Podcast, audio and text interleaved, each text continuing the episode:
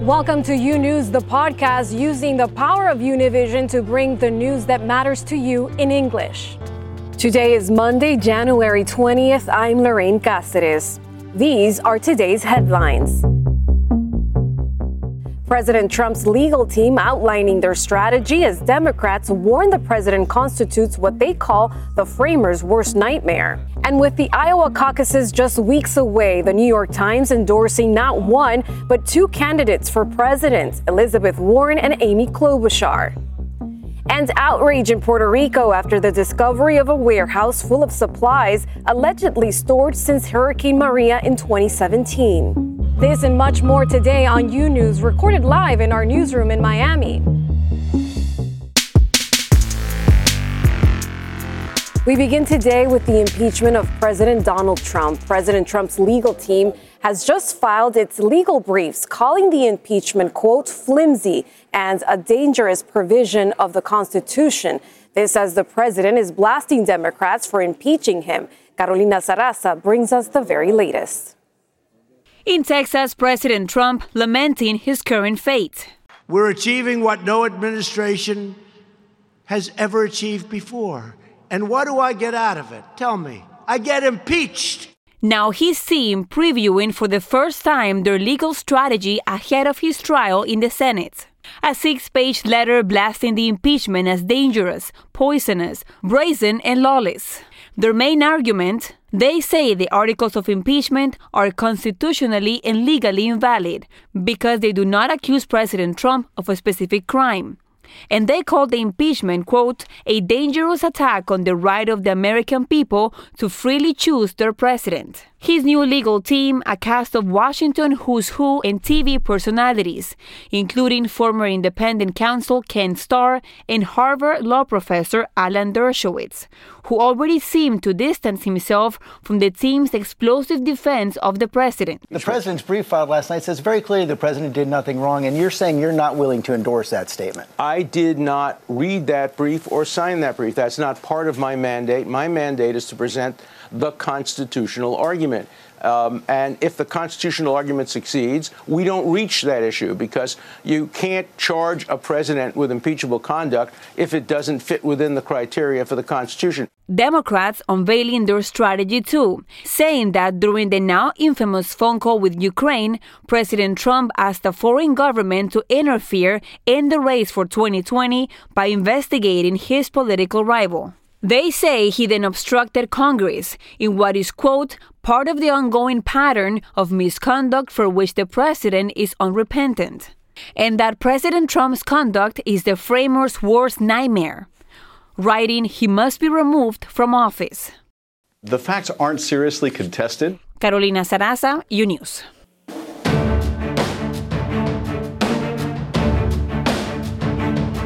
As the impeachment trial ramps up, so does the race for the White House. We're just two weeks away from the critical Iowa caucuses, the first votes cast in this year's presidential election. Rafael Rodriguez has more. The Democratic senators running for president blitzing through key early voting states and making their final pitch before the impeachment trial begins. It's mostly about um, getting out there at any moment you can. I don't need much sleep. Um, I can get by with very little sleep. The schedules for the four senators in the race upended two weeks ahead of the Iowa caucuses.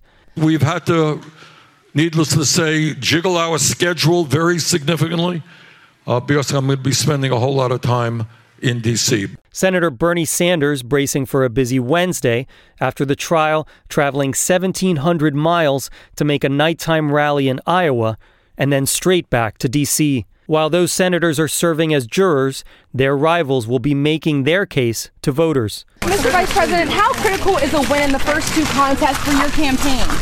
Oh, I think just doing well is critical. In this critical stretch, former Vice President Joe Biden clashing with Sanders over his record on Social Security.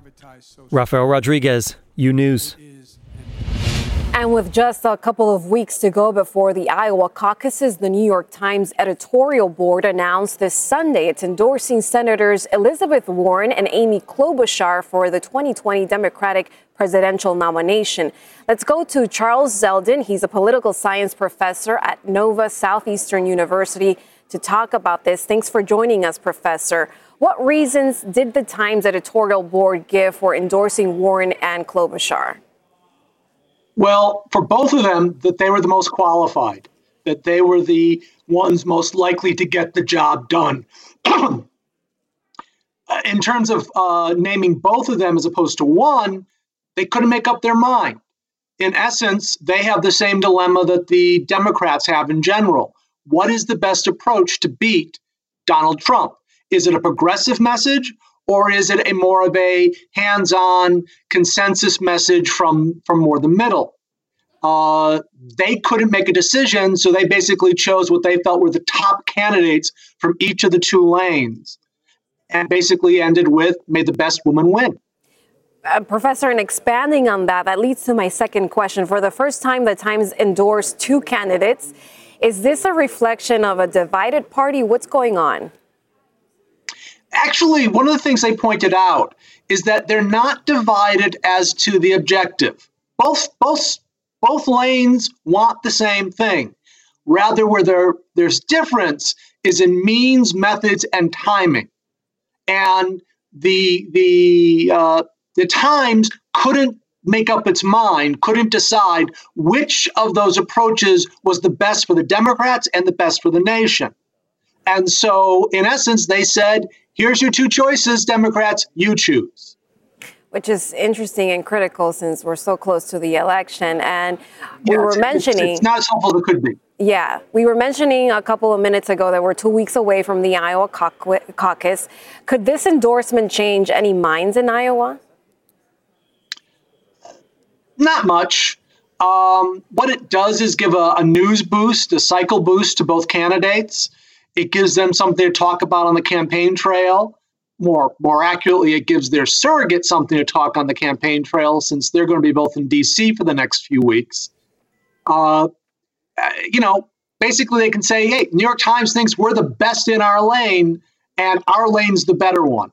And, and see how that plays out. Uh, probably more influential be what the uh, Des Moines Register uh, decides uh, who to back probably it has more clout in terms of shaping Iowans' uh, views. But at this point, it, what, what the Times did was lay out the dilemma. We know where we want to go. How do we get there? And who's the best one to do it? And they couldn't make up their mind on one candidate. So what they said was, here are the two best candidates to do that. And the choice is yours. And Professor Zelden, uh, the Times endorsement comes after Senators Warren and Sanders sparred over whether a woman can be president. Where do Americans stand on voting for a woman in 2020? Uh, it's, I think if you were to poll most Democrats, they believe that a woman can win, but it would need to be the right woman, it would be the right message and and the Democrats are a little gun shy. They had what they thought was a woman who could win. They had, in fact, in 16, a woman who should have won, and in fact did win the popular vote. So there's there's um, angst is probably the best word to describe it within the Democrats over the issue of a woman running. But in terms of where the Democrats are as a party, in terms of their messaging, in terms of where they're evolving, um, a woman presidential candidate and ultimately president is really where the Democrats are heading. Well, thank you so much, Professor Zelden, always for your input. We appreciate your time. Glad to help out. Now let's go to Virginia, where thousands of people are attending a rally, a rally in Richmond. They are protesting against several proposed gun control bills. Ahead of the rally, Virginia's governor issuing a state of emergency after learning the crowds would likely include extremist crowd groups. Pablo Gato joins us by phone in Richmond with the latest. Pablo? Hi, how are you? Uh, yes, uh, thousands of people came from all around the country for this demonstration in Richmond. Uh, we are uh, in a state of emergency, as you said. There was a massive uh, police uh, presence all around the city. Even small planes were forbidden from flying around the area or drones. And there was a lot of security, both uniform security and non-uniform policemen. And basically, what the demonstrators are asking for is for the governor of Virginia not to uh, go ahead with the legislation that he's proposing regarding uh, gun control, which is basically to ban assault weapons and silencers to allow communities to decide whether or not uh, to ban weapons in public places and to confiscate weapons uh, to people who authorities consider dangerous. These demonstrators say that they are law-abiding citizens and they are using properly their guns, and therefore um, the government doesn't have the right the, the right to impose these restrictions. But we have to remember that for the first time in a generation, the Democrats control all uh, the state. Basically, the governor is a Democrat, the House is a Democrat, and the Senate is a Democrat, and they won. Uh, and one of the pillars of their success electorally was uh, promising uh, gun reforms. Pablo, and what are people at the rally saying about the possible presence of white supremacist groups? Well, there was a lot of fear uh, from coming from the authorities uh, because we have to remember what happened in Charlottesville in, in 2017. Uh, a lot of uh, disturbances and fights, and even one person was killed. And uh, they were afraid that uh, white supremacist groups would take advantage of this march and come here. And all the people we talked to, they were very critical of white supremacist groups. They said that they were very frustrated that they would put them together with uh, these kinds of groups, and they said that they had nothing to do with them. And even the Republican leader in the House uh, described the, the white supremacist groups as garbage, according to his words. And he said that uh, Democrats and, and Republicans uh, differ regarding gun control laws, but uh, all of them uh, criticize violence, so they definitely were not welcome in this march. Well, thank you very much, Pablo Gato, reporting from Richard, Richmond, Virginia.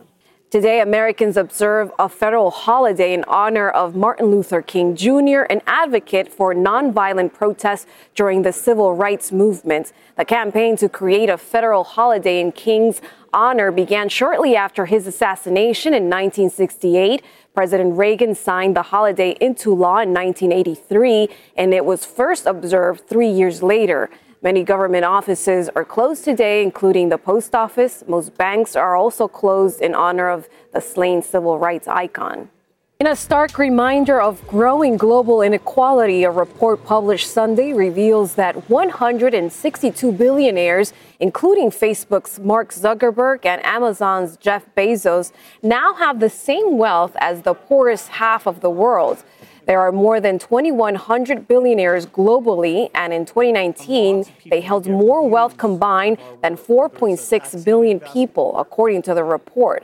The report is published annually to coincide with the start of the World Economic Forum gathering in Davos, where high profile policymakers and business leaders meet to discuss how to improve the state of the world. Most it's a small start. It's a small startup that's been flying under the radar company offering law enforcement agencies the ability to take billions of images scraped from the internet and match them up with people. But it's an achievement that could spell the end of anonymity and privacy. Juan Carlos Gonzalez has more on the Clearview and its implications moving forward. Clearview is perhaps the most advanced and invasive facial recognition app, and it's being used by at least 600 police agencies around the country. It's happening now with this Clearview platform or technology that is utilizing um, facial recognition to match us to social media accounts with, with or without our consent. It allows to scan a person's face. Without us knowing they're taking pictures of us, without us knowing they're matching us to all of our social media accounts, which are on the internet. By matching it with about 3,000 million images on social media platforms like Instagram, YouTube, and Facebook, for example, they can know everything about a person age, gender, address, his or her relatives, friends, places she attends, etc. According to the New York Times, this app is being sold to police agencies and security companies, and FBI and Homeland Security are already using it. But some cities around the country, especially those with large population, don't allow their police agencies to use this app due to privacy issues. This attorney believes whoever is using this app is breaking the law. In my opinion, this is completely illegal. It's an invasion of privacy. It goes against the Fourth Amendment of the United States, which guarantees that before a seizure or a search can be made, a judge has to sign a search warrant. He says this is very disturbing. What worries me the most is that the Trump regime will use this information to give it to the Department of Homeland Security, to ICE, which then in turn can invade the privacy of immigrants in the country. This is a grotesque version of Big Brother because now local agencies will give the information to the FBI, the FBI can give it to ICE, and everybody's at risk. But he explains that there's a legal way to try to stop it. If you don't know that you, your privacy has been invaded, you can't do anything about it. But you're a, if you're a victim of this invasion of privacy, then you can file a civil lawsuit.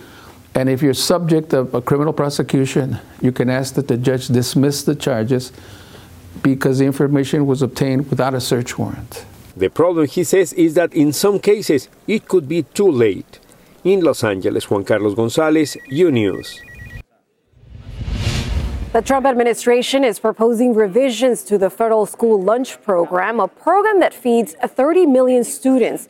Critics warn those changes could increase the amount of junk food in schools. Peggy Carranza has the details from Passaic, New Jersey. The current school nutrition rules that require fruits and vegetables and were promoted by former First Lady Michelle Obama could soon be relaxed.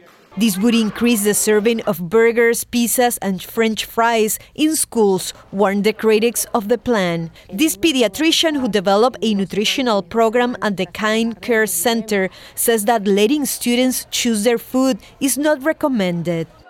Él va a coger los chips, las galletas, they will choose chips, cookies, juices instead of water or grains, said Mariana Boscan. The proposal by the Department of Agriculture announced on Obama's birthday allows schools to cut fruits and increase the serving of potatoes and granola bars. There is still too much food waste, and that more common sense flexibility is needed to provide students nutritious and appetizing meals, said his secretary. This student admits not to like the current school menu. What I like the most are sandwiches, but sometimes they serve rice and beans, and I don't like that, said Chanel Nunez.